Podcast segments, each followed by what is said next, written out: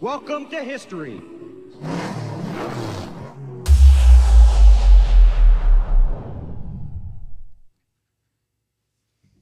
Hello, everyone, and welcome to uh, Checkered Past Podcast. We're here in the Double Alt Injury Lawyers studio presented by Auto Bank and RV Sales and Services. Mark, how are you doing? I'm doing all right. How about you, Steve? I'm doing well. Uh, you had your little adventure down in Florence this weekend, correct? Yeah, yeah. I went and hung out. They had their season opener this weekend. Had the Smart Modified Tour down there and Legends, Bandos. There are some of their other support divisions. So, how did things go? Went good. We had a little brawl in the tech shed, and, uh, but other than that, everything went smooth. You know, I did hear or read or something about a little brawl. Yeah, I don't. I, I don't know what started. We just looked down, and all of a sudden, punches are being thrown and bodies were flying in the tech shed. It seems to happen at Florence quite Yeah. often. And then man was escorted out in handcuffs. Uh, poor fella. Yeah, I know. Hope Bubba done him some good that Yeah, night. yeah. I mean, he come to racetrack to have fun. He left in handcuffs. Oh, that was not too good. oh, Glad to be back. Sorry we missed last week. Um, had a little technical difficulties per se on uh, traveling to get here with our guest, uh, Mr. Zacharias. Maybe we can try to again at a later date, yeah, or um, go to him. yeah. One of the way we'll figure it out. Yeah, we'll do that. Um, for you folks that's been asking, and it's been a hot topic in the upstate here lately about our famed Greenville Pickens Speedway. Um, just keep tuned in. We've got some good news in the in the pipes. Uh, it's it's going to be open. Um, come hell or high water per se. So uh, just just stay tuned. We'll have some news here here real soon about the the future of it, at least for now, and you know this year, we'll see how things go. But um, we're gonna get into the the victory de- devotion brought to you by Morgan Motor Company. Is buying a car something you don't look forward to because of the high pressure salespeople? Don't let yourself be pressured. When you contact Morgan Motor Company Incorporated, you always deal with a Morgan. This means no high pressure sales pitch, no high overhead costs that's passed down to you, and savings you can bet on. Morgan Motor Company has been serving the upstate of South Carolina for over 60 years. Give them a call today, 864 242 6684 or visit Morgan Motor Company and see how they can save you money and tell them the guys from a Checkered Past podcast sent you. Welcome in, Dale. Um, I'd like to start out by saying thank you for the prayer walk Saturday. Well, Uh, I thoroughly enjoyed it, and I want to thank everybody that came out. I think there were 15 people, so it, a lot of people were tied up, had prior commitments, but it it was good. It's good to see everybody. Hadn't don't get to see them near enough, especially in the off season. Yeah, that's the truth. Uh, it was it was good. I know there was a lot of car shows in this uh, the area over the weekend too, so people were pretty busy. But um, it was good to. That was my first attendance, and I'm ashamed to say that I haven't been to any, but I'd like to have been down on the track to. Yeah. Well, we always usually just walked around the track and prayed wherever, and it was always it was always a good time. I mean, just connecting with people. Absolutely. So. What you have for us today? The devotion tonight is called The Path to Maturity. 1 Peter 5:10 provides a very critical principle for those times when we are going through trials, a principle that is easy to miss. But may the God of all grace who called us to his eternal glory by Jesus Christ after you have suffered a while perfect, establish, strengthen and settle you. You need to realize that even though God did not initiate your trouble, he can still use it to work something good in you. What the devil means for evil, God can turn into something good. Struggles and problems are part of racing.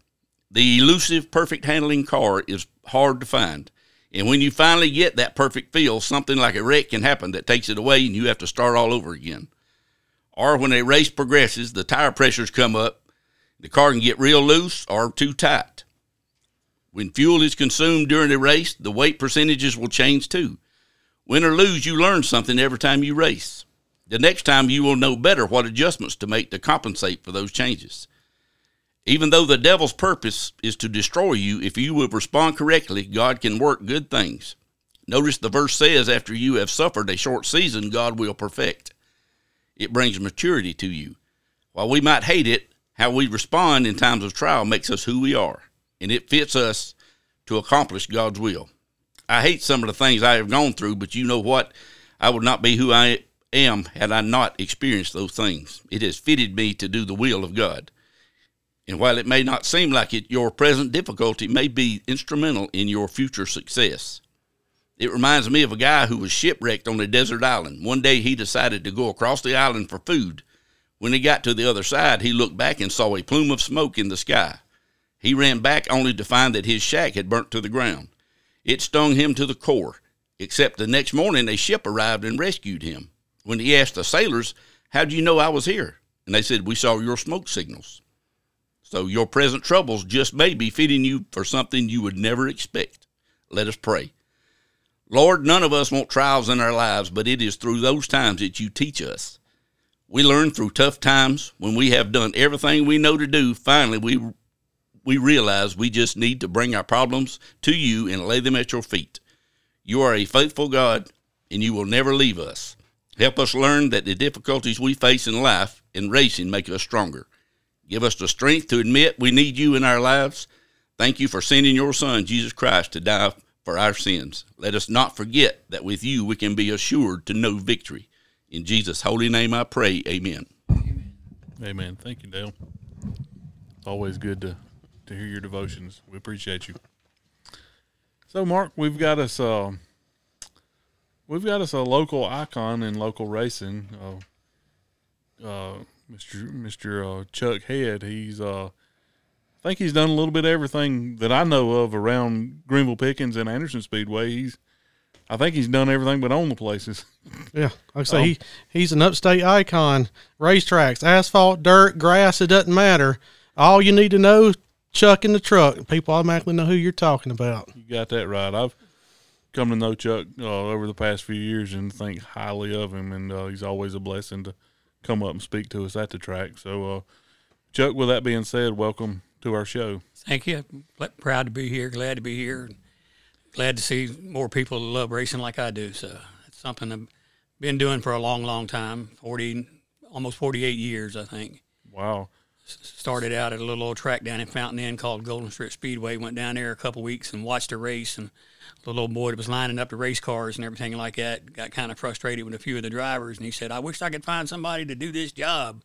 I said, "What's it pay?" He said, 25 dollars and whatever hot dogs are left." Good Lord. So I went and talked to Jack Suttles and started lining up race cars. Well, would would would the boy lining them up be Jackie?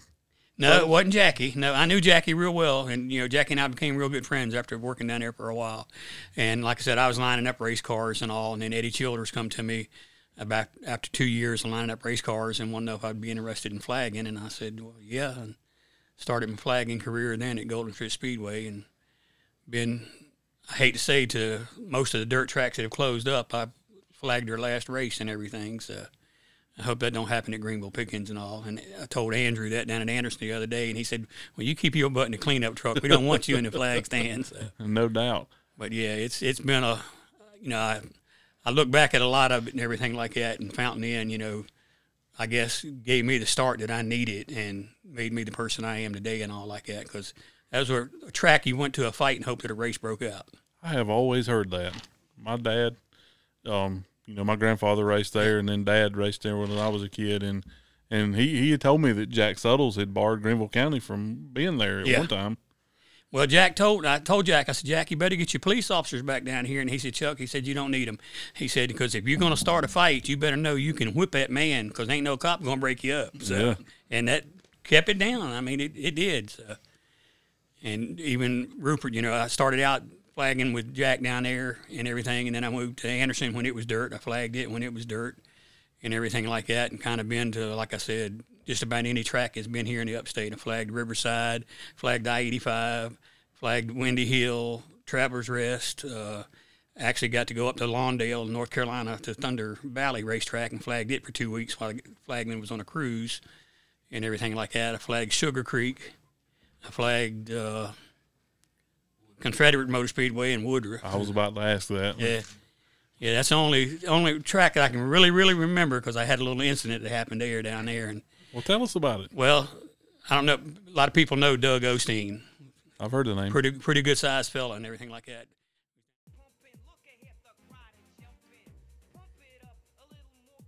Hey everyone, this is Crystal with the Checkered Past podcast. Wanted to take a second and give a shout out to our official apparel provider, Black Acid Racing Apparel. Do you need some shirts printed, maybe some custom hats? Give Black Acid Apparel a call. Black Acid Apparel is a custom apparel company specializing in direct to garment printing. There is no minimum order required and they produce high quality projects, whether it's for racing, business, an event, or anything else. Like I said, Black Acid Apparel has your back. Black Acid Apparel, your choice for custom apparel and the official apparel of a Checkered Past podcast.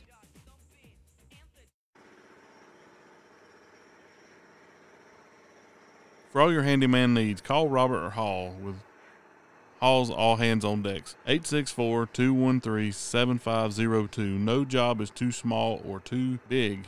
From fixing water lines to building decks, even minor roof repair, and everything in between. Again, that number is 864 213 7502. Call today and tell Robert that you heard it on the Checkered Past podcast.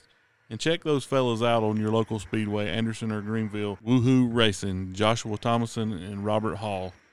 Hall's all hands on deck.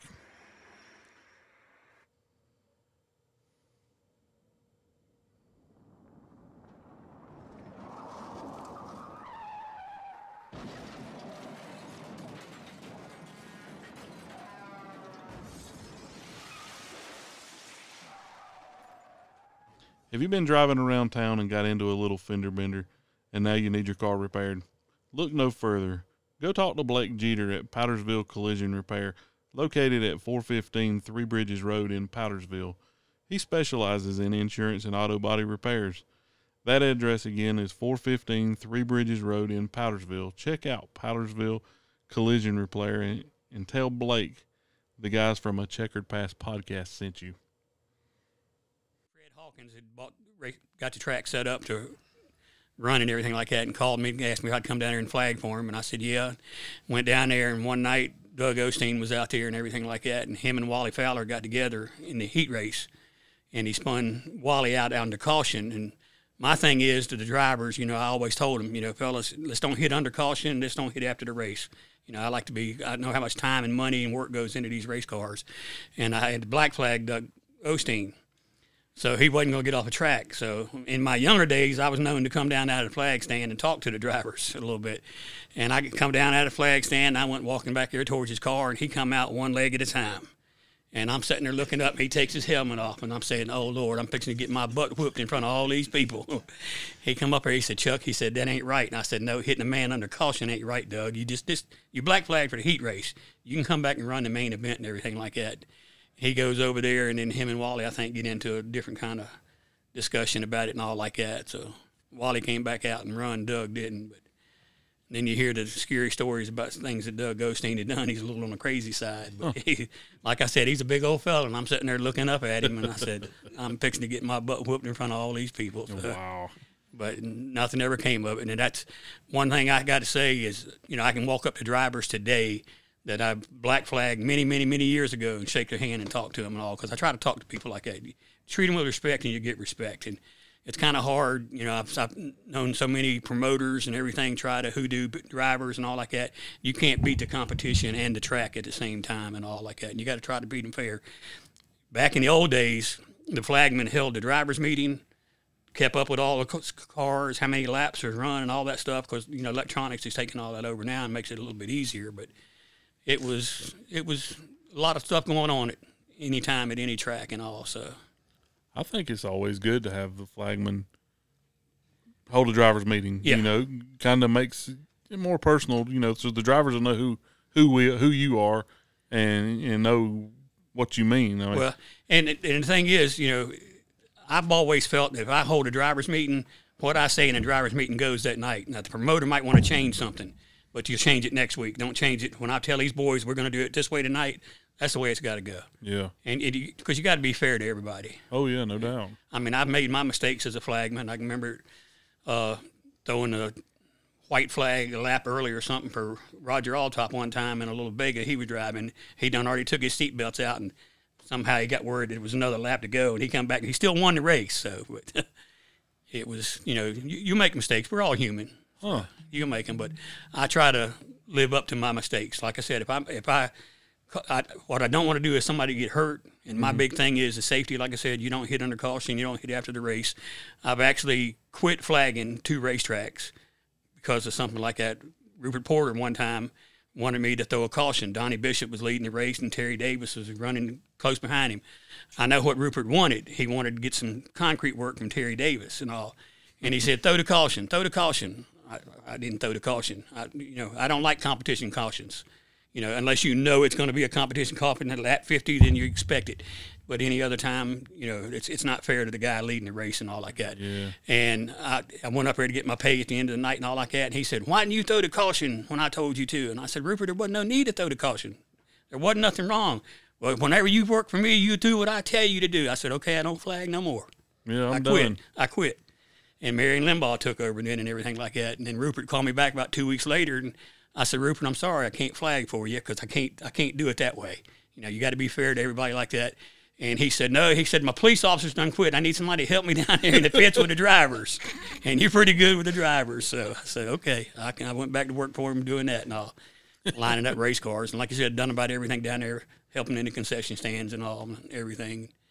I love Anderson Motor Speedway. I love Sylvia Porter. You know, she does a heck of a job for a young lady that, who's I don't think her heart's well, her heart's in the racetrack like her daddy's was, but I don't think it's in the racing because it's got to be a headache for her for the time and hours that she puts into it and what she gets out of it. So, but she's doing a heck of a job. So. and she's always she's always uh, has a, her phone if you call her no matter when and Exactly, and she she spends more time working out the little things with other people and all like that. You know, she's just like I went down there to practice flag practice for her Saturday. She said one o'clock. I get there about eleven thirty, and the cars are already on the track. And I said, you got to quit giving in to them. yeah you tell Stick to your time. Tell them no. But then I found out Jeff Harbin's the one that let Ralph Karn. I think he rented the track for a little bit, so Uh. he was down there with his car practicing and all. So, but no, she does a heck of a job and all. And I've worked for some very, very good promoters and everything like that, and made a. God, I don't know how many friends I've made at racetracks and everything like that. well you're a good fellow. i mean I, I try to be. So, I haven't heard anybody have anything bad to say well, you know, if if you don't consider me a friend, then that's your problem. Yeah, that's the way I look at it. So Oh, yeah. I try to be, you know, like I said, fair to anybody and everybody. I've been in some, you know, situations at racetracks like you always do, especially at dirt tracks and everything like that. I love dirt track racing, or I did love it. I don't like cleaning my vehicles up so much afterwards and going home and taking four or five showers. But y'all are fixing to get into that. So. hopefully a one race deal i'm praying or either i'm gonna hire some young guns to go with the old man because i don't want to do it There you go. It's I love watching dirt racing, you know, and everything like that. I remember when I was a little kid. I'm from was from Virginia, and I actually grew up on Walton's Mountain, the real Walton's Mountain. I went to kindergarten in what is the or kindergarten and first grade in what is now the Walton's Mountain Museum. Oh. That's where my family's from and all. And I had an uncle that loved to go to dirt races in a place called Waynesboro. It was up on top of the mountains, and we'd go collect these little tops off of the cans and the bottle caps and all like that, and take them to the store, and the guy'd give us some money, and we'd get a ticket to go watch a race and everything like that. And that's when they raced, you know, these old open wheel cars and everything, and long, long time ago. So, but it was. I guess that's where I got the start of it, liking it and all. But like I said, going down there to Fountain Inn and starting, and then you know, like I said, worked Riverside for several promoters, Tommy Norris. Uh, tommy norris you yeah, got to tell me that one i didn't Yeah. know that he, one he ran the racetrack for a little bit. i had no idea Yeah, he ran it for a while. In, in fact, he got got in trouble one night. One night I didn't flag. I had Brian up there, my son, flagging, and of course it was the sprint cars. I Oh, already made plans for a vacation, and that's something you know that's hard to do with any kind of racing people. If you work at a racetrack, you're committed to the racetrack for that time frame, and if you're driving race cars, you know you got a commitment to it. And they had the sprint cars that scheduled a special race to come in, and I'd already made plans to go to Florida with my wife. So Brian flagged that race and all like that, and then Curtis Limbaugh come up here or something was saying something to Tommy, and Tommy cold cocked him. Got locked up for it. I think Wow. he went to a court thing and all broke broke his jaw, didn't he, Brian? So yeah, oh, old tommy's a trip yeah. But Tommy Norris, uh, God, I can't think of who else has run. Huh? Curtis Team, so worked for him. In fact, that's the other track I got. I quit on was Harris Motor Speedway. I was working for Harris, and William teams come around there one night and took out one of the Burgess boys after the race, put him in the wall. So I black flagged him. And Curtis says, you know, William said, "You can't black flag me. I'm family. I don't have no family to races, buddy. I'm gonna tell you right now, I don't. You're hmm. black flagged. You won't get paid for tonight. Curtis can do what he wants to do. Curtis calls me the next day and everything like that, and he says, "Well, we need to talk about this." And I said, "No, we don't need to talk about it." I said in the drivers' meeting, no contact to be made after the race. I mean, he messed a man's car up, and then tried to tell me. He said, "I just went to congratulate him." No, you walk up to victory lane and shake the man's hand. You don't Yeah. don't wreck his race car. And Curtis says, "Well, maybe we need to do something different." And I said, "Well, if you want somebody to cheat for you, you need somebody different, not me." So, and I left. Are you looking for someone to do a dreaded painting project? I'm talking about residential and or commercial. Look no further and contact Maccabee Painting. These guys have been around for 15 years with 29 years of experience. The owner, Benji, is a third generation painter and knows his stuff.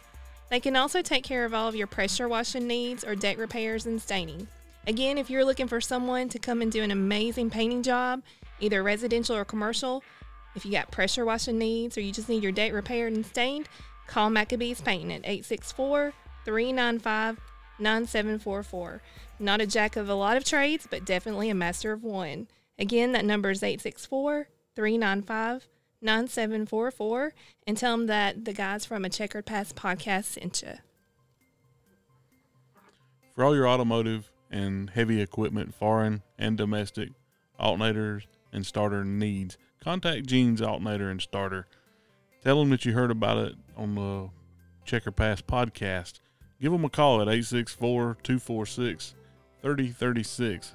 It's Gene's Alternator and Starter. Never went back to Harris. Uh, but I like that mentality. That's the way it should be. well, it, it, it ought to be. I mean, you know, when you get to know these guys and know all you race car drivers and all like that, the time and the money and the stuff that y'all are putting into this stuff, it's a lot. I've seen people come to racetracks that I know couldn't afford to race. You know, we're taking money off the table for groceries for kids and all. Some people pulling a race car that looks better than their tow vehicle and everything like that. You know, really can't afford the tow vehicle. And then I've seen, I know we had one guy at Fountain Inn one time, boy, he had a beautiful roll cage in the car. And we got to looking at it and all, and he had that Armaflex insulation on it and everything like that. And we started peeling it back, and it was a PVC pipe. I said, I can't believe you do something like that. You know, your butt sitting in that seat. Yeah. How much do you like yourself? Yeah.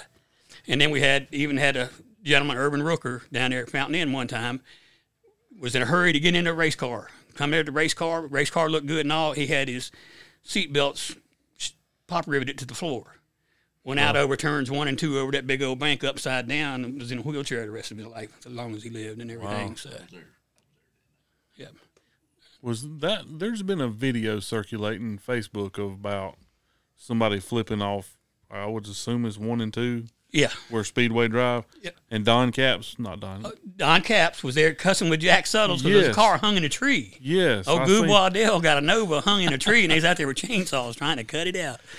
Fountain Inn was a, a different kind of track. I mean, you didn't have any inside walls or anything like that. You had that dirt bank, and then one and two was a big old bank, and you had Frankie Long, the record service, living down there in a trailer right outside one and two with a swimming pool set up that was just as red muddy as it could be after every Saturday night race. had him a pond. Yeah, I know uh, my dad told us and this was back I, I would say I don't remember when Fountain Inn was open. I mean when they you know it was back in the 60s I guess. But when when the blacks were you know they had to sit in the colored section Yep, as they yep. called it. And dad always told us a story about when he would sit on the infield and when they would drop the green and come off of turn two is where they were that all of the kids had mud balls and when when they would come by they would you know throw in mud mud clogs over into the colored sections Yeah. uh, just being little brats but that was uh crazy times for sure Yeah, that was that, uh, Jack Suttles. Had, you know, had a very unique thing, and I think you know a lot of people didn't understand why he raced as, like he did with the race, especially after losing the son down there one night in Auburn. Scotty got killed. Some guy was loading the race car and it hit him and killed him and everything like that. And Jack and his wife ended up getting divorced because of that and everything like that because it was it was hard. And but Jack just, you know, he knew Scotty loved that racetrack and everything like that until Jack passed away last year, I think it was, yeah and everything. So yeah he was what was he was he quite 90 was he he was, I think he just had turned ninety. Yeah, thinking so And but Jack was a man, you know, if he didn't make the money on ticket sales, he would write a check to make sure the purse was paid and everything Really? like that. He would he would take it out, you know, what he didn't have. Or he he had it. Jack retired from Coca Cola. He had That's what I was going to ask. He had some kind of Coca Cola. yeah, he he was a big wig with Coca Cola and had a bunch of stock in Coca Cola. So Jack Jack had plenty of money, but like I said, Jackie and I became real good friends. We used to all hang out at. Uh, Buddy had a gas station on Wade Hampton Boulevard, Ed's 66. We called him Bubba, and we'd all go up there and hang out at the gas station. And Bubba went to Rockingham one time to the race and everything like that, and come back and he got charged with DUI and everything. that cost him about eight thousand dollars to get out of it. So he come to me and he said, Chuck, he said, you don't drink and you love racing? I said, yeah, I don't don't drink. I had a customized van at the time where we could haul some people. So there was about six of us. Bubba said, I'll buy you a ticket. I'll buy you meals. I'll pay for your gas. You just drive us to the race and back. And first race I went to was in Darlington. Tim Richmond won it.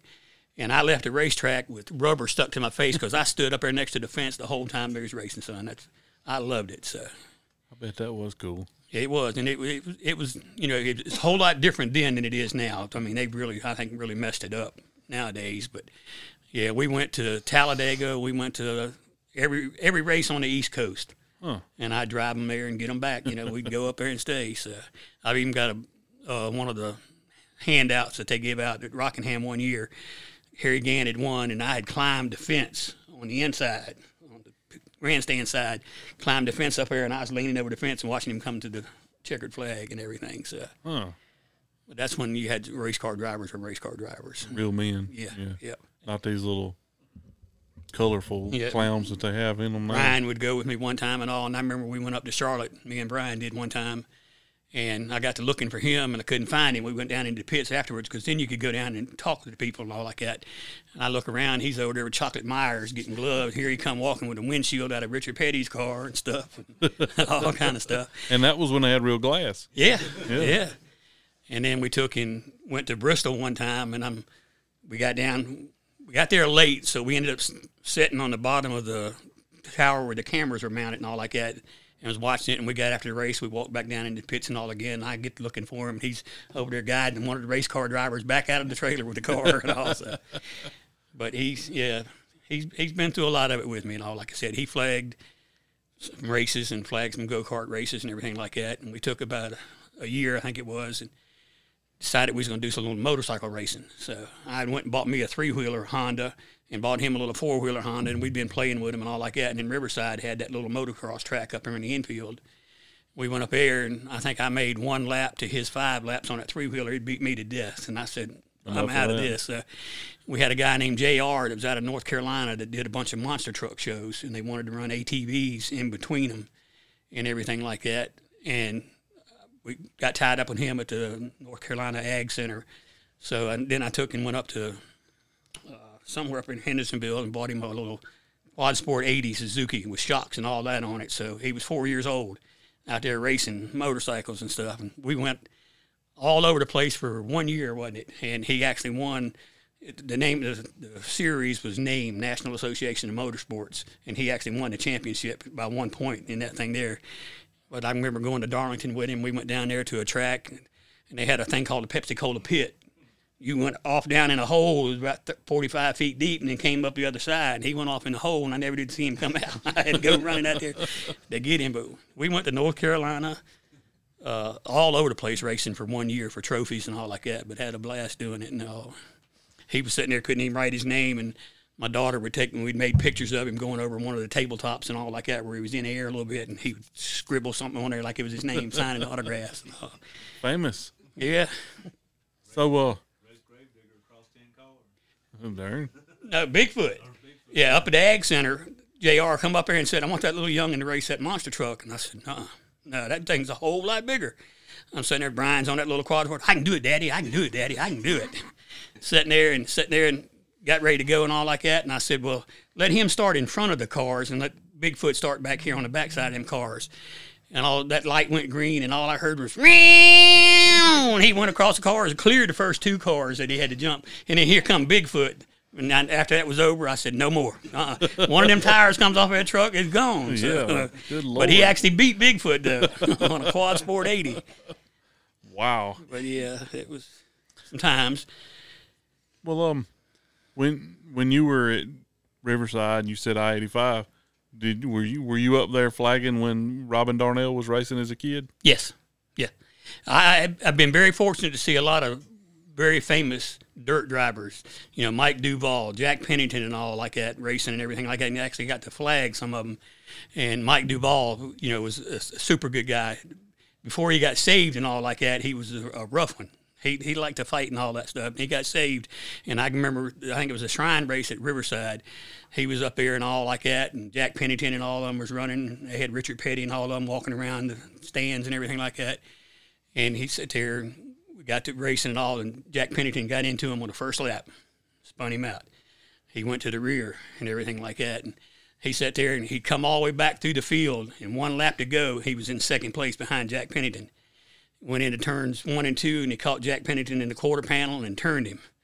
I went down there, and I like to congratulate the drivers after you win because if you win, you've done something. You beat the best that there is that night. Yeah. And I went down there to shake Mike's hand and everything like that. And Mike said, Chuck, he said, he said, I'm a saved man. I, he said, I know you probably think it was wrong, but God told me to take him out. and he did. He come back and won. But, you know, he was, he, after he got saved and everything like that, he was a, he was a super good guy.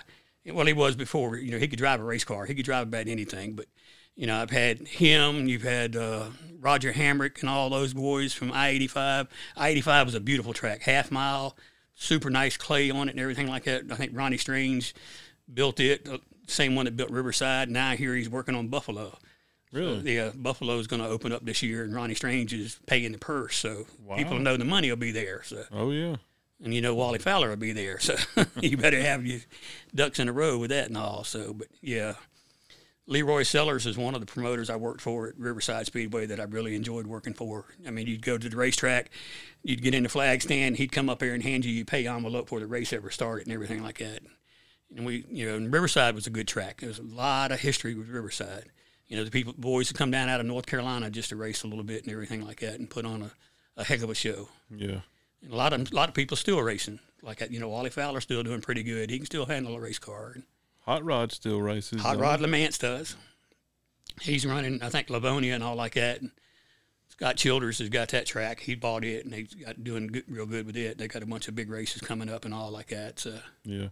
I try, I reached out to Hot Rod. I'm gonna send him a message on Facebook trying to get him to come on, and Yeah. he kind of he kind of ignored me. So if anybody out there listening can get Hot Rod to come on a Checkered Past I'll, podcast, I'll put out a word. I know a couple people that know him and all. I know his his daughter married uh, Jamie Madison's Andy Madison's Jamie Madison's brother Andy. yeah, and everything like that. And I know Andy because he races at Riverside and all a lot and everything like that. But I'm wanting some dirt legends on here, so it Yeah. would it would be cool to have. uh, there's, there's still quite a few of them out there. Well, Bill Morgan, well, y'all had him on here. We had that nut on here. Bill is a nut. I wish that he would have told stories that he told out there on here. Yeah, yeah. There's a statute of limitations, and it's it's over. Uh, oh, he yeah, coulda- yeah. He could have cut loose. He had some good ones. I can remember an incident at Fountain Inn with Bill Morgan and all like that in the M1 car come around through there, and he didn't get a real good start. And back then, you know, if you bought the caution out, you went to the rear. He come under the flag stand, and I could see him in there taking that on-off switch and just flipping it on and off like a car was missing and stuff like that. but he would come in from short track at Talladega on a Saturday or Sunday afternoon and not even been there to qualify or practice or anything like that and come back and win the race. Kind of like Gene Morgan would do when he come out there the old days at Greenville Pickens that I wished I could have been a part of. I wished I could have worked for the Blackwells for a little bit because you know that I went out there to a bunch of races and stuff like that, but never got the chance. I talked to Tom about flagging one time, but I think he already had people picked out that he really liked and trusted. So Yeah, I've always wanted to ask that since you've been a flagman yourself, and Chuck mentioned it. Have you ever seen any kind of silliness standing, you know, in in the, in the bird's nest with drivers doing like what he was saying, cutting the cars off or any kind of nonsense? I've seen drivers come by like during practice and maybe a race with shorts on. Oh my God! I have seen that. Of course, we quickly rectified that. But yes, I've seen drivers come to the flag stand wearing shorts. oh yeah, One of them was a um, late model champion whose name's on the wall. Decided he wanted a few more laps of practice, and he just jumped in the car with his shorts on and went out and ran some laps and came in and got out. Well, call him out. and Let's talk about how stupid he is for doing it. I believe his name's Marty Ward. Marty, that was pretty stupid. And I saw Marty do that one time in practice years ago. oh my God, he Yeah. knows better than that. And then we had a driver, I don't remember his name, was in the four cylinder. He won the race and got out. And victory lane to his interview and had In shorts. Yep. Oh my Yeah. God, Yeah, he ran the whole race, got out and did his victory lane interview and had shorts on. He'd run the whole race in shorts. The last couple that was in the last couple of years. Yeah. holy cow! That was a four cylinder race. Yeah. Call him out too. He was pretty stupid. I can't think of who it was. To be honest with you. It with wasn't Tommy Davis. No. but I'm, uh, I'm, I'm. No. No, we didn't have any ratchet straps on him. but no, yeah, it was the guy ran the whole race, got out and did his interview and yeah. Wow. Apparently that one got to NASCAR. I'm that one got a little high up the chain. Yeah. because of photo evidence. I mean, obviously having his picture taken to victory lane, that one got a little high up the chain. yeah. Well, I'm disappointed. Marty's one of my racing heroes, and gonna go out there in shorts. They did that one day during practice. This was years ago. This was like, this was before. I think it's before Anthony. I think it's still Whitaker during the Whitaker years. I think he did it one day. Marty, I'm ashamed. Mm-hmm. You should you know better than that. Crazy rascal. Just just practicing though. He, wa- he, he wasn't race ready. Car wasn't quite right. So. Yeah, yeah, he wasn't going that fast. Okay, I'll let him slide. But you know, speaking of Greenville, Chuck, what what got you to Greenville finally? I mean, I know it was after Anthony, Anthony took over. Did he call you? Yeah, he called me and asked me and all because I think I flagged the first race Anthony ever won, and everything like that. And I can remember Anthony used to run Chargers and all down at Anderson like that one night, and he'd got into a scuffle with somebody, and they were actually going to put him in the cop car. I went over and talked to the police officer that had him and all like that, and I said, "Well, let's just escort him out of the track. You know, let's don't take him to jail. Let's, these these boys race. They put a lot of time and money into these cars and all like that. You know, just get, I'm asking you to give him a break for me, and ended up doing it. So, but yeah, there's been a lot of people. You know, David Roberts. I remember him racing and Fountain Inn on dirt and stuff like that. Mark Sullivan. I remember his senior week. He went down to Myrtle Beach and missed a race because he walked through a plate glass window in one of the stores down there Good lord. and everything. But you know, there's a lot of lot of friends that still racing. I'm glad to say today we've lost a lot of them, but there's still a lot of them around that do it and love to do it. So no more than I love to do it. Though I love I love just being around the people and any anything I can do at the racetrack, I just about do it. So Oh, there was a time or two I'd work for Sylvia for nothing. Not now, but I, I would uh, Yeah. to help her and all. So I promised her daddy. He t- he came to me right before he died and all like that, and said, Chuck, he said, please help Sylvia keep this track going. And I said, I'll do what I can and everything like that, and I'll, I'll I'd help her any way possibly I could. So. And she she does a heck of a job. She's She does. I'm gonna tell you though, in my opinion, I love her to death. She's too nice. She is.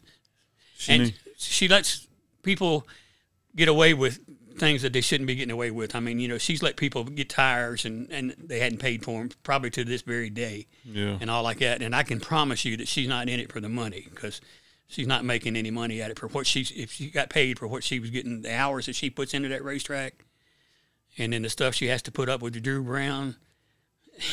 Drew ain't a hardhead, is he? No, no Drew, Drew loves racing. Somebody he- needs to iron him out. He's, a a, pain in the hard worker. He he gets he gets carried away quickly. Yeah, I know. I say, Chuck, you're a better man than me. Because between Drew and Jeff, I done called it a career. nah. I Nah, done called it a career between them two. nah, Drew. He he's a hard worker, and he he's done a lot to help Sylvia, him and his dad, with that racetrack, with all the electrical stuff and everything like that. And you know, to me, it's tough being a, a race director. Yeah. I'm gonna say it's probably one of the toughest jobs. Well, I take that back. Score is the toughest job, but they got the best scorer anywhere in the world racing in this area here, Gloria Barbary. Mm-hmm. She is good. I watched her down at Florence one year. The guy was over there with the computer doing all the stuff for scoring cars. She was writing them down quicker than he was doing them on the computer. unreal. And that was that guy that he's big in NASCAR talking and stuff like that. But she she knows how to do it and all. And, you know, I worked for her and Larry up at Riverside a little bit and everything and all like that. But yeah, it's That's right. Her husband had Riverside. yeah. He ran Riverside, and then I I think they had something to do with Asheville for a little while Oh, I'm there. when Robert I don't know who owned it, but Gloria and them worked up there, and I think Larry had something to do with it and all. So Yeah, I think they had something to do with the I 85 too for a short period. Because she tells stories about it. She worked out there. I know as a yeah, scorekeeper and all like that because David Perry out of Spartanburg is the one I flagged for, and then uh, Buddy Kellett out of Mauldin, he ran it for a year and everything like that, and I flagged for him up there and all. But yeah, that was that was that was a good little old track. It was a half mile and all like that. I know. Um, I'll ask you this as a flagman. I know I have mine, but is there like a race or two that was like sticks out as your favorite that you flagged? Maybe it's because of who won or you know something. Do you have Just favorites? just good good close racing, and the one that really stands out to me is that Greenville Pickens. I called it the Ricky Bobby Show. Ricky Burdett and Bobby Emery ran almost a whole race door to door and never touched each other. And I mean that that stands out to me. And like I said, it, you know, after that movie came out and all like that, and I said we had the Ricky Bobby show here. They put on a show, but uh, they there's so many of them that it's so good. Because I'm I know I'm an official at racetracks, but I'm a fan also, and I'm more a fan than I am I think an official. Because I, I just love watching it. So in any any good race, we had the, one of the races this year, past year at Greenville Pickens, the five car, and uh, Michael Moats. They Yeah, put they that put was a on good race. they put on a good race, and you know everybody says you, you've got a favorite race car driver. My favorite race car driver is the person sitting in victory lane at night because you have worked and done. You beat the best of the best that night, so Yeah. and you know, I al- always like to go down and shake their hands. Timmy Hutton does the same thing. You do go down and hand them a checkered flag, shake their hand, and congratulate them because they've done something. And that always race. means something as a Yeah. driver for you folks to come down Yeah. and acknowledge. And you know, speaking of Michael Moten, you know, I had a good race with him year before last where we run twelve laps door to door, and Yeah. you don't get a better person to race with than that No, man. no, and you know it was good. And even it, uh, when I'm in the truck and all like that, you know, I pull up there at the end of the race and go up and congratulate somebody and Yeah. tell them because that's you, you've done your homework. You you've got it done, and that's something you know that's hard to do. I know Rupert Porter was world famous. Don't bring that cheated up junk back out here at my racetrack and everything like that. And Rupert, he's done his homework. You know, he comes out here, he practices with you every night you're open to practice. He's here to buy tires and buy fuel and race every night that you're here and everything like that. And I can remember a bunch of, you know, when they first went asphalt and all like that, it was, it was pretty good, good racing and all. Like I said, Donnie Bishop, you know, he was good anywhere he went and all like that. I never got to work around uh, the 16 car, Butch Lindley Yeah. any of his races or anything like that. But I knew I, you know, you hear about him and you've seen all the stuff that he's done and everything like that, and go through. But you know, just all the drivers that have been through there. I think I flagged Chase Elliott's first late model race, Huh. and he won at Anderson. He run legend cars down there for a while. Uh,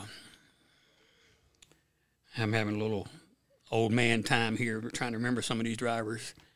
The 28 car, his son come down there. Yeah. Robbie Allison. Robbie Allison and everything, and he run a time or two. Had some rough luck. He beat and banged on people, made some people mad, but He had a lot of enemies. yeah, he had quite a few. But Ernie Irvan's son come down there, Jarrett, and won a race in a late model and everything like that. And you know, you go back to the old days of Eddie Dalton and Wink Todd and all them boys run down there for so many years. And strange names like Slob Gloss and all that. Some boy used to run a B limited car. Oh, I never heard that name. Yeah, B Limited was a good division down there. It's kind of kind of like a super stock at Greenville and everything like that. But you know, the cars have changed so many times in so many years and everything. The way they keeps changing things around. But you know, I can remember going out to Greenville Pickens and watching a race. And there'd be three races in charge of the division. You know, you'd have what ninety cars. They'd run thirty cars in a race Yeah. or something like that. And it's, I hate to say that those days have come and gone, but I'd love to see them come back. I'm thankful to have been part of that driving. When I started driving in 03, we had 28 cars a week in, in, in one race. So, Yeah. and that was, if, by Tom's rules, you started in the back if you won. So imagine passing 28 to 30 cars. Yeah. And I guess I could say I got a real hero at a racetrack, and it's somebody that's very close and dear to you, your daddy. I, I, I- I think the world of that man, and I just love hearing his stories and sit there and talk to him. And this man can go out here and wreck a car and tear it all to pieces and just walk like, hey, we, we got guys that can work on them. we get them fixed. And I know y'all have to work on them. But he, uh, you know, I've, I've heard some of his stories these last two years out of Greenville Pickens, and he's he's a pistol. He's a very amazing person. Um, he's hard to deal with these days. He's he's 70 and he's uh he's very hard to deal with, with being being his son. Yeah. But um, he's he's my hero for sure. I I love to hear everything he's got to say, and He's been there and done it. You can honestly say that. oh, and, and believe And me, some. he'll tell some stories, and all of my friends through the years have heard them, and they're like, "Did that really happen?" And then I can call people to back them up, and I'm like, Yeah. you know, he's he's got some. It's it's amazing he made it to seventy.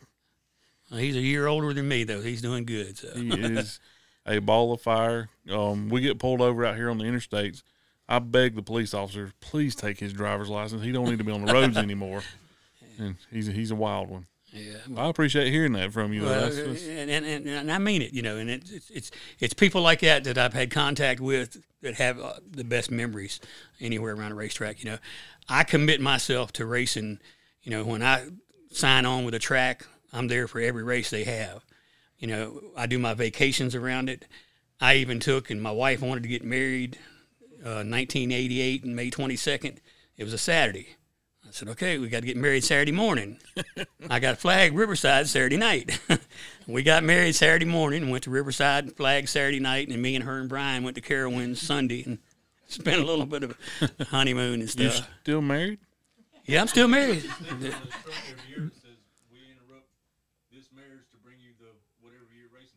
yeah.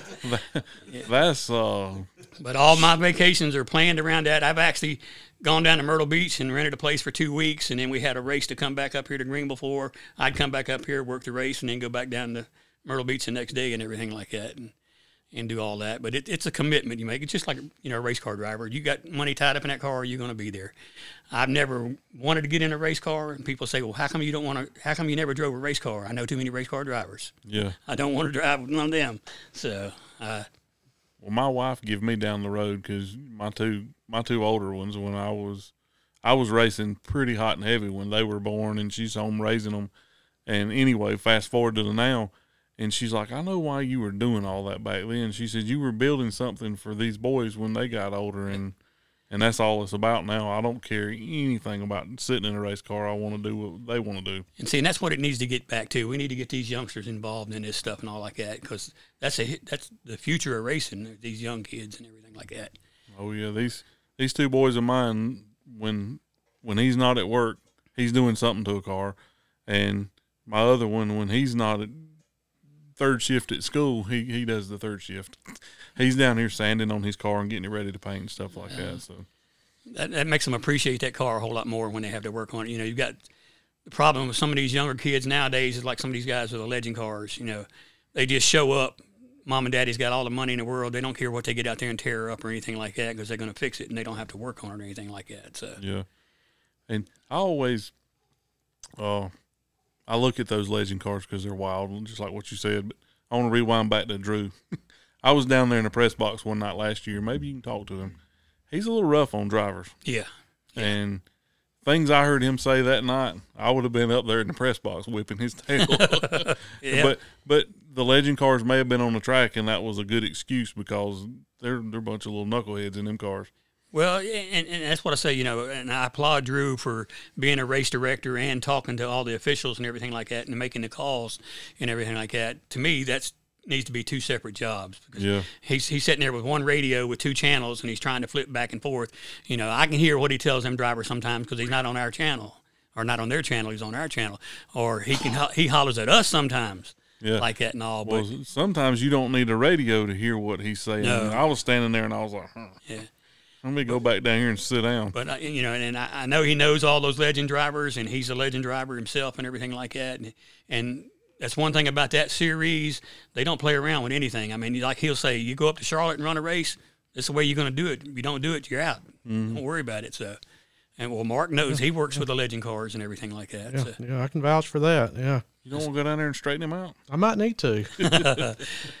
See, this this man loves racing more than I do, as much as he travels and all like that. So, but Uh, he must and enjoy it. You're not married, so have a blast with that. Yeah, I actually went down there to the dealership the other day and looking at a, a, a prowler they got sitting out on the front line, a purple prowler he's got for sale down there. And I was looking on the walls down there and I was wanting to see Whitaker and Turner because as much time as he gets off of work there, they go to all these races and stuff like that. But Well, I'll tell you what, Chuck, I need to put on my INEX shirt and come down to Anderson this year and do a, take care of those Legends cars? Uh, we had a little guy that worked with, I think, INEX, had what Ken and Francis? Ken and Francis, yeah, and everything. I like just that. worked with them at a Citrus at Winter Nationals. Okay. they came down and worked with us. Yeah, Ken was real good, and, you know, and I was glad to see them go in and checking the dates in the helmets, the dates on the fire suits, and checking all this stuff. I mean, they check a lot of stuff. Oh, yeah, to make um, sure it's right. We did that at Citrus. We took, let's see, we confiscated three helmets. They were motorcycle helmets. They just had DOT sticker.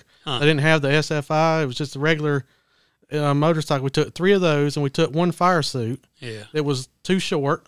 And then the same kid that had the fire suit on was too short, had on just regular slip on shoes, and that's what he was out there running in. Yeah, when they do the safety checks there, they take Hmm. yeah. uniforms and they take helmets, and if you don't have another one, it's too bad. see that that needs to happen because you know, like you said, I wouldn't want to put myself in a car that I didn't feel safe in. But some of these boys back in the older days, you know, well, I mean, some of these up. Uh, Richard Petty and all the cars they used to drive, you know. You see David Pearson with some of that stuff he had in there and all like that, and gum t- tacked to the dashboard and a cigarette and a rag in his mouth and all. But you know that it's a whole different world back then. But I've got a picture in the top of our trophy case. The light's about fading it, but um, my grandfather, it was probably 76 before that. He died in 77, but he's in a white t shirt, and the window net looks like it's made out of yarn. And I mean, they just just go out there like it wasn't nothing. I couldn't imagine now these racetracks now. Um, I won't knock our last promoter at Greenville, but you know, the first couple of years, I seen a little bit of safety checking going on. Yeah. But after that, it didn't go on, and I seen just around our pit too much nonsense that should have been checked because it could have been bad. Well, like I said, you got these boys that are just starting out with four cylinder cars and all like that. And there's a couple of them, you know, I've seen one back into the wall down at Anderson Motor Speedway and it backed all the way up to the driver's seat Yeah. and everything like that. And, you know, it's just, uh, there needs to be more safety stuff checked on these cars. I think there needs to be a pre race inspection just about every time. We used to do it at Fountain Inn and all that stuff. I mean, Jack Suttles, after we found that car with that PVC pipe in it and all like that, you know, we're going to check them and all. And I know, I think I've been in the pits a time or two when Tom Brown and them had it. They did a lot of safety checks on a lot of stuff. You know, they might periodically check something, but it was safety stuff that had to be checked. Yeah, I think like at the beginning of the season, I see some tracks, you know, will put their sticker on the top Yeah. of the windshield, you know, checked by so and so or whatever. That should be done when you ride off. Yeah. Even even if a new car comes in in the middle of the season, hey, get down there and check that car. Yeah, don't wait to an accident to find something wrong with a car where Yeah. somebody's gotten hurt or something like that. You know, Oh, yeah. there was a young lady that flipped a car down at Anderson last year, year before last, I think. They got banged up a little bit and everything like that, and then they come to find out the roll bars weren't exactly where they should have been, and everything like that. But yeah, you know, if you're a race car driver, think of yourself and being in that race car. If you ever want to race again, make it right. So Oh yeah, I had a bad crash at Anderson in thirteen, and I didn't have a full containment seat, and now I won't get in get in a car if I don't have a good seat. Um, I love me more than that, and my daddy he races with no headrest, and I'm like, you're a dummy. he he's old school. Let's just call it old school. Yeah, That's a lot of people, you know, were doing stuff like that and all like that. But yeah, it's it's been you know a blessing for me just to meet the people I've met, know the people I know in it and all like that. And I wouldn't give it nothing in the world for it. well, I seen you Saturday. You weren't working too awfully hard. You had a nice chair down there at the end of pit road. And, Oh yeah, a nice little reclining chair and didn't have the fan. I could have used it. It was a little warm, It but was warm. It was warm, but. You know, yeah. Larry usually works for her on these practices and all like that, and he's had some surgery. He had part of his intestines moved and all. He's the EMS guy and all, but he'll he'll be back soon enough. So, okay, But yeah, like I said, I, I've always told Sylvia, you know, I'll do anything in the world I can to help you at that racetrack because she's been good to me. So I had my wife working concession stands down there for a while in the infield and everything like that. And I know my mom used to work concession stands at Fountain Inn, and then Jack got rid of the racetrack and opened up bingos, and she ran his concession stands at the bingo ballers, Huh. all that stuff. And I'll be darned. I didn't know that about Jack. yeah, Jack, he he's the one that could take a quarter and put it in the machine and walk away with a hundred dollars. he he had the luck and all. So Some people just have it. he, he was a hard a hard man, but he he was fair. Yeah. He really was fair. So Do you see Jackie often? Jackie's had I went to Jack's funeral. My mom and I did because my mom worked for Jack, like I said, for years and years and years. And Jackie had a heart attack a couple of years ago, and he's He's retired now, from my understanding. yeah, he's not doing the pools anymore or anything like that because he really can't. I mean, I, I seen him setting up there and everything like that, and I knew his ex-wife Donna, and I said, "Is Jackie not here? Well, that's Jackie sitting right there. You wouldn't never recognized him." Yeah, he's mean- grown his hair out, and he's uh he couldn't get much skinnier. No, I mean he's thin as a pole and all. And I, like I said, you know, Jackie and I go back a long ways, and I can remember being out there, and they turned a water truck over one day at Fountain Inn on the racetrack. Everything trying to show out and all like that. And then we had one of our guys, Calvin Pollard, was driving a race car that Jackie and them built, and Jackie would sneak out there. Calvin couldn't get there in time to qualify or heat racing. Jackie would drive it in heat races and everything like that. And then we was all that group that went to all these NASCAR races that Bubba took us to and all. Eddie Ellison was one of the guys, and he liked to drink when he goes. He'd totally get drunk. We went to Atlanta one time and got fogged out at a race. He thought we'd done run the race and everything and everything. And then I never will forget, we went to Darlington another time, and like I said, I had this customized van with the couch in the back and the seats and all that stuff. And Eddie sat there and took a cigarette and put it out on Calvin's neck. He'd been drinking and all. So I said, we're going to stop this. I pull off to the side of 26. Y'all get out here and settle it. Then you can get back in my truck. We ain't going no further. So we get out there and they get out there and they exchange words a little bit and all like that. And Calvin climbs back in the truck and Eddie says, I'm walking home. Okay. I drove off and left him. He beat us home. Good lord. hitchhiking and everything because we stopped at Ryan's to eat and all like that. And then we went to Atlanta at that fogged out race. Eddie got good and drunk and everything like that. And uh, he said, I'm, I'm, I'm walking home. I'll get home the best way I can. Okay. His wife Susie calls me the next morning. She said, Eddie ain't come home yet. Said, he, I got a call from him a minute ago. You need to go get him. I said, I'm not going back to Atlanta. He ain't in Atlanta. He's in Greenville, Tennessee. He was hitchhiking a ride with a truck driver and said, I'm going to Greenville. And the truck driver said, That's where I'm going. Then Greenville, Tennessee. He got to get home the best way he can, sweetheart. Wow. but yeah, they they was a crowd. Bubba was a big old boy. He run this gas station. They took Brian. We had them little four wheelers, and they called him Two Trees, and everything like that. And Bubba, once you got to the top of the, this is when the stands was on the other side of Darlington. When you got ready to leave, all you had to do was get in behind Bubba because he'd start down them steps and wasn't nobody gonna get in his way. Bubba probably weighed three hundred pounds if he weighed a pound. So, but he he was something else. But like I said, I went to a whole bunch of races with him and, and everything like that.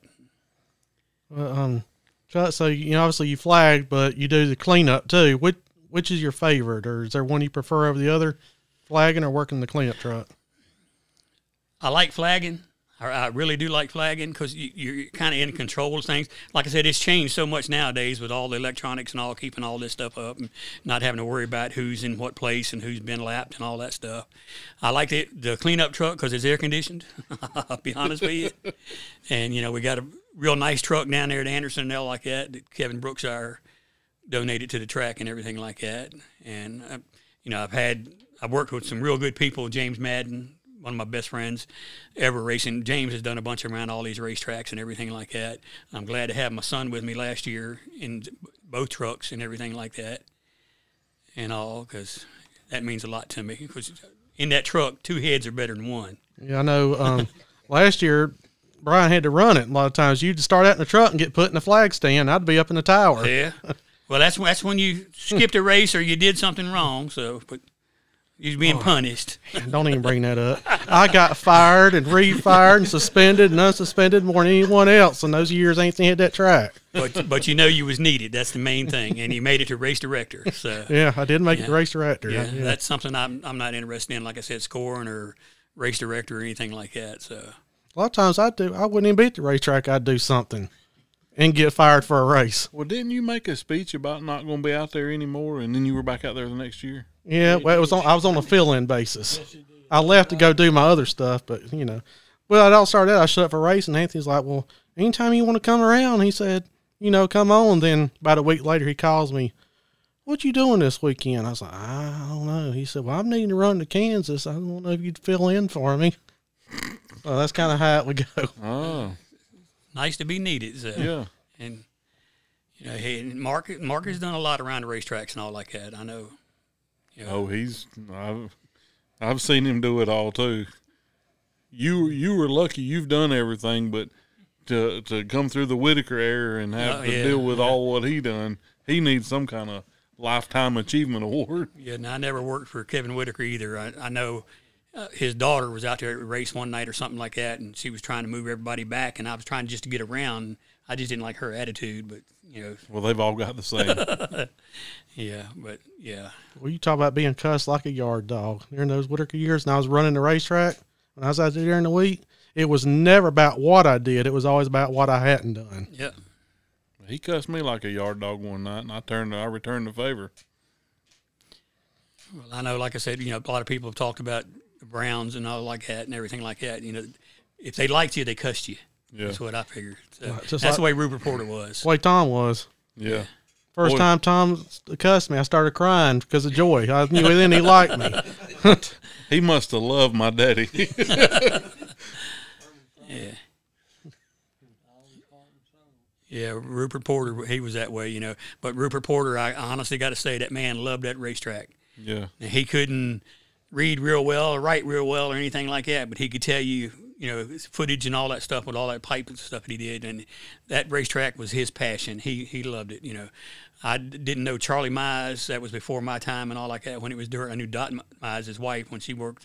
She cooked all the hamburgers in the infield and stuff like that.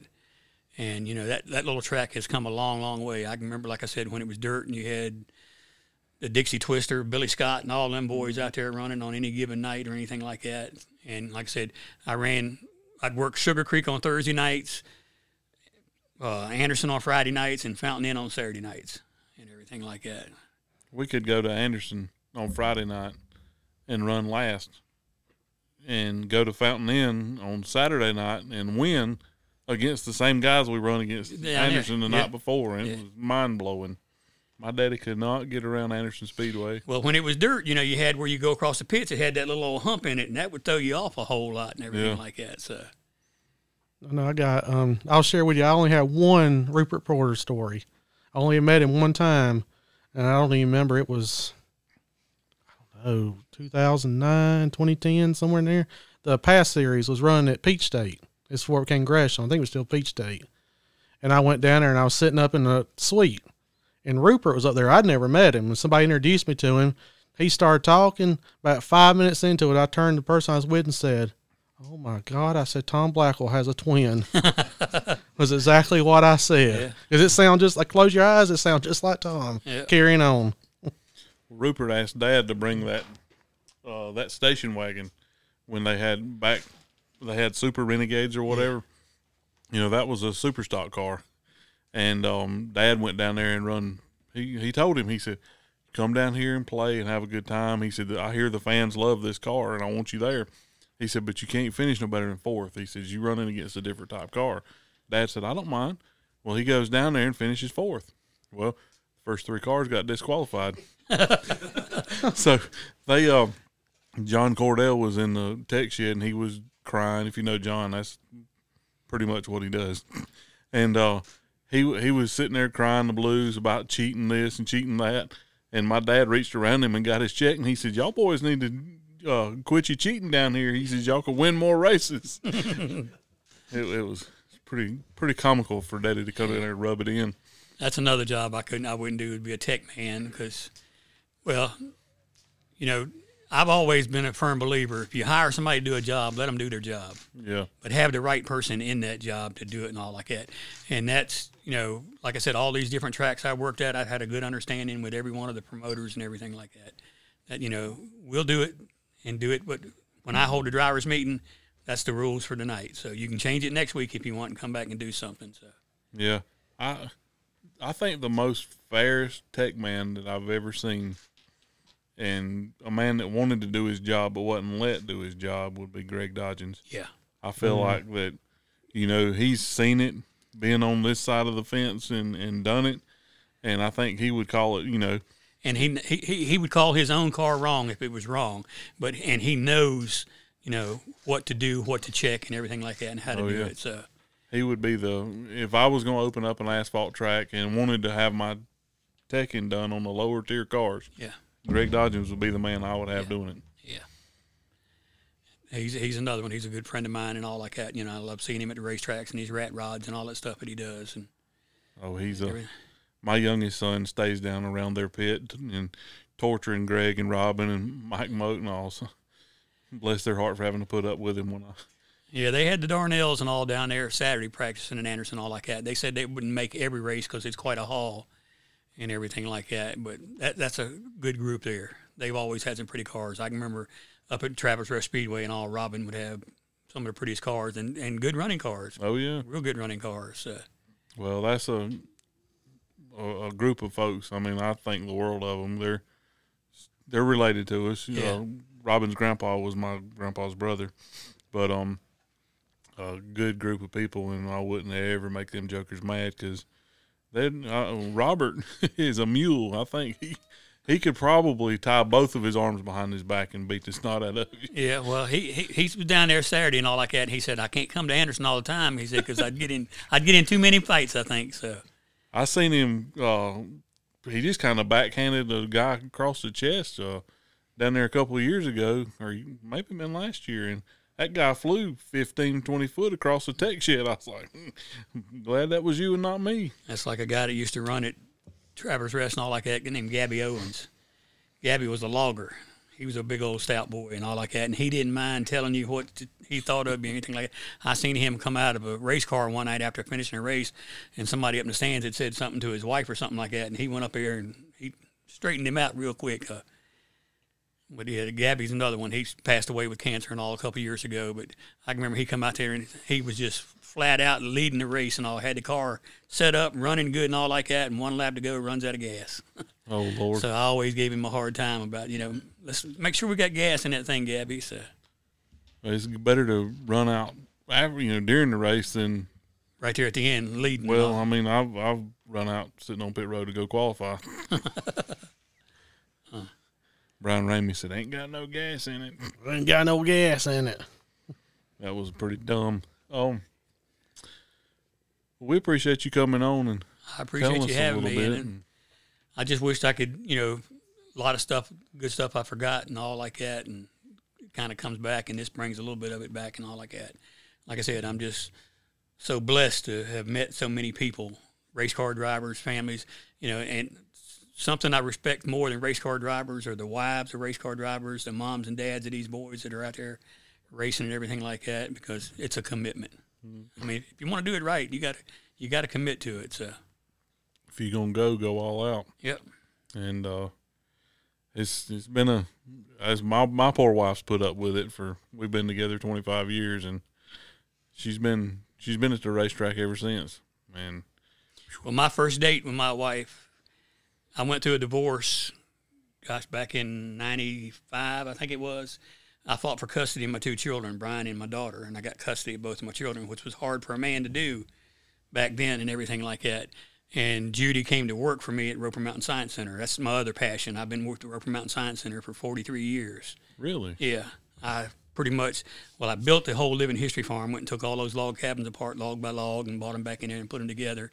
And she came to work for me, cleaning one of the buildings and everything like that. And she'd been married for 30 years, and her husband was a truck driver, and he had him a little girl that worked in one of these cafes or something like that. And she caught him, so we ended up talking to each other and everything like that, and kind of hit it off real well. And the first race I took her to was I-85 Speedway and everything like that. And then she went to all of them there for, for a while.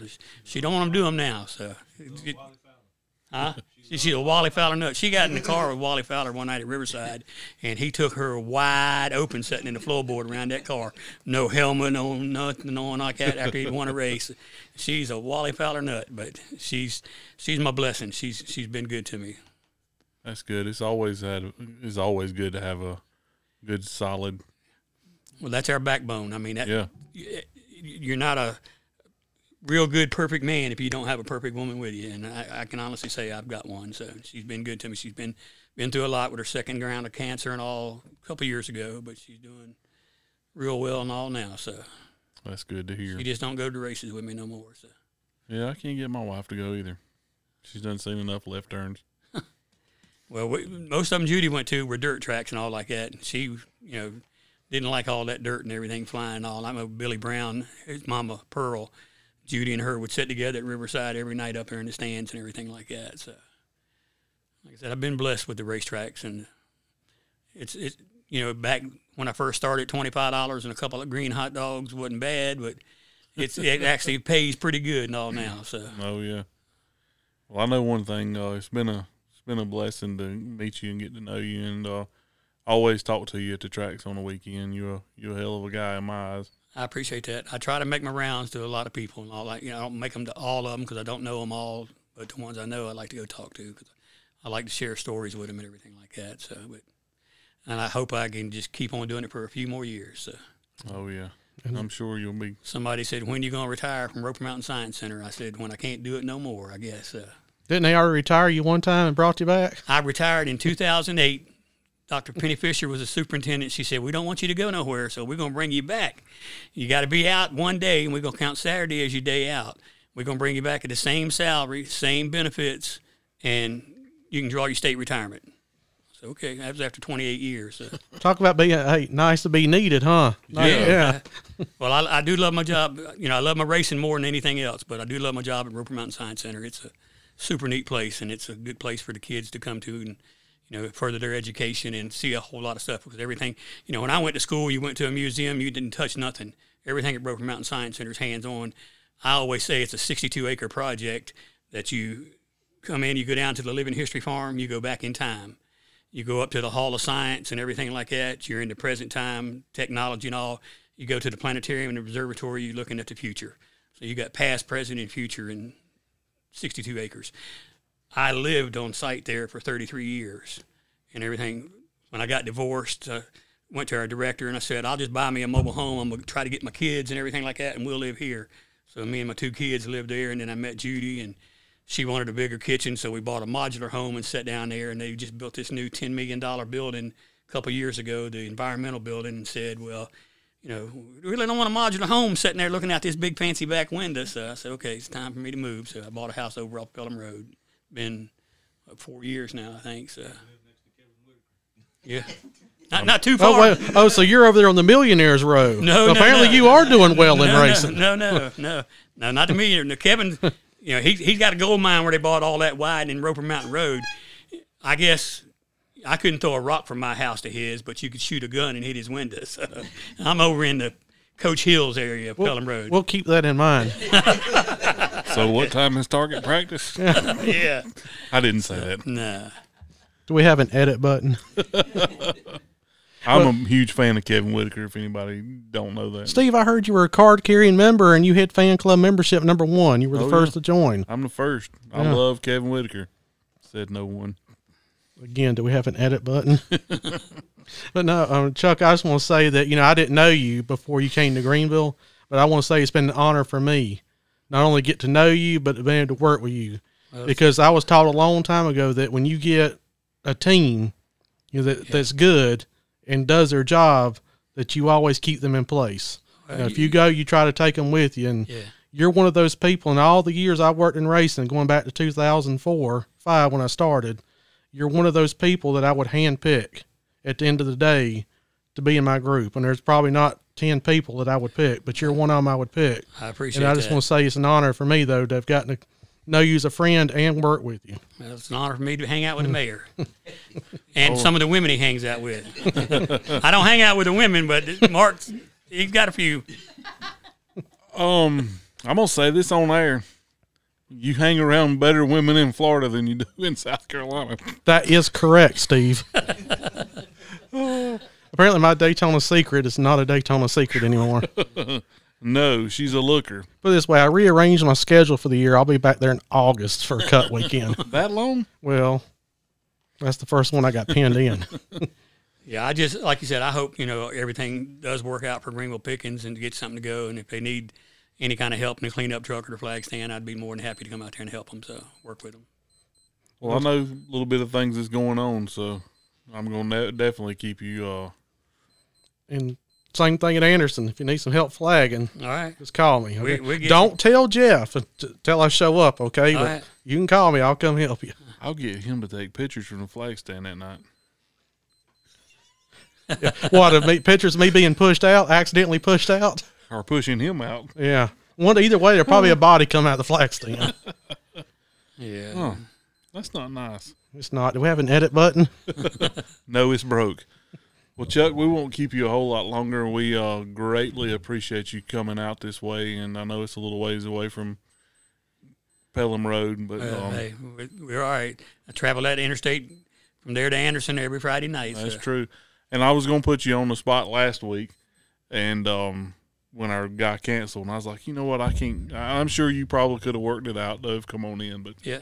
I was like, I didn't get to promote you, and I'd rather not. So we just went ahead and took the week off. Excuse me. I told Steve, I said, unless he's at the beach, he's available Oh, yeah. 24 7. I, I, I'll do anything I can for racing to keep it up. Like I said, get all these young kids out there we can started on this stuff and keep it keep racing going. So That's that's the biggest thing. I want to. I love Greenville Pickens. I mean, I, I I love Anderson. I'm a champion down there. I love that, and I'm not trying to brag on myself. But I mean, I love racing in general. But I, I've been going to Greenville Pickens since I was. yeah.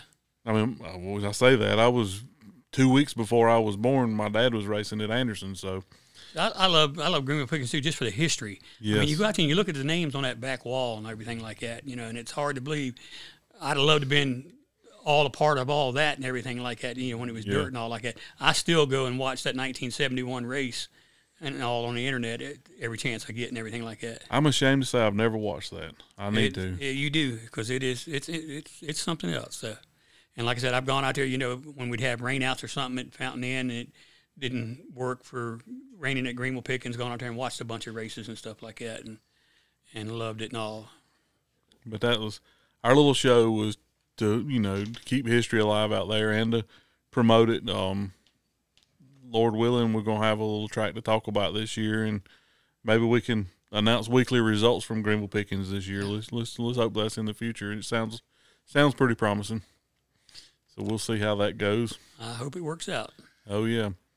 Oh, Chuck in the truck, everyone. Thank you for tuning in. Thank you for having me. sir. good to see good old friends. So this week's sponsor spotlight brought to you by Gene's Alternator and Starter. Um, we'd like to feature the Double Alt Injury Lawyers law firm. Um, they've stepped up and jumped, you know, helped us out on uh, naming the studio after them. Um, Double Alt is uh he specializes in workman's compens- compensation, personal injury, and car accidents. Um, check Brian and Samuel Harms out. Um, Brian is uh he's like family to my family. He is a super awesome guy. Uh, loves racing, and um, he come on board, you know, to to be our title sponsor or, or studio title sponsor and help us out. Um, but just because of the, you know, we're talking local racing, and he, like I say, he absolutely loves double uh, racing, and um, I'd like to see him drive a car one of these days. It would be pretty cool, pretty cool to see. But um, would like to thank him for everything he's done um, personally for myself and you know for this podcast. Uh, he's he's a huge impact in making this show go, and um, know, like I say, really really grateful for Brian. Um, check him out, the Dou- Double Alt Injury Lawyers law firm. Uh, if you need anything, um, like I say, workman's comp personal injury or uh, car accidents. Check check those guys out, and thank you. And this was our weekly sponsor spotlight, brought to you by Gene's Alternator Starter.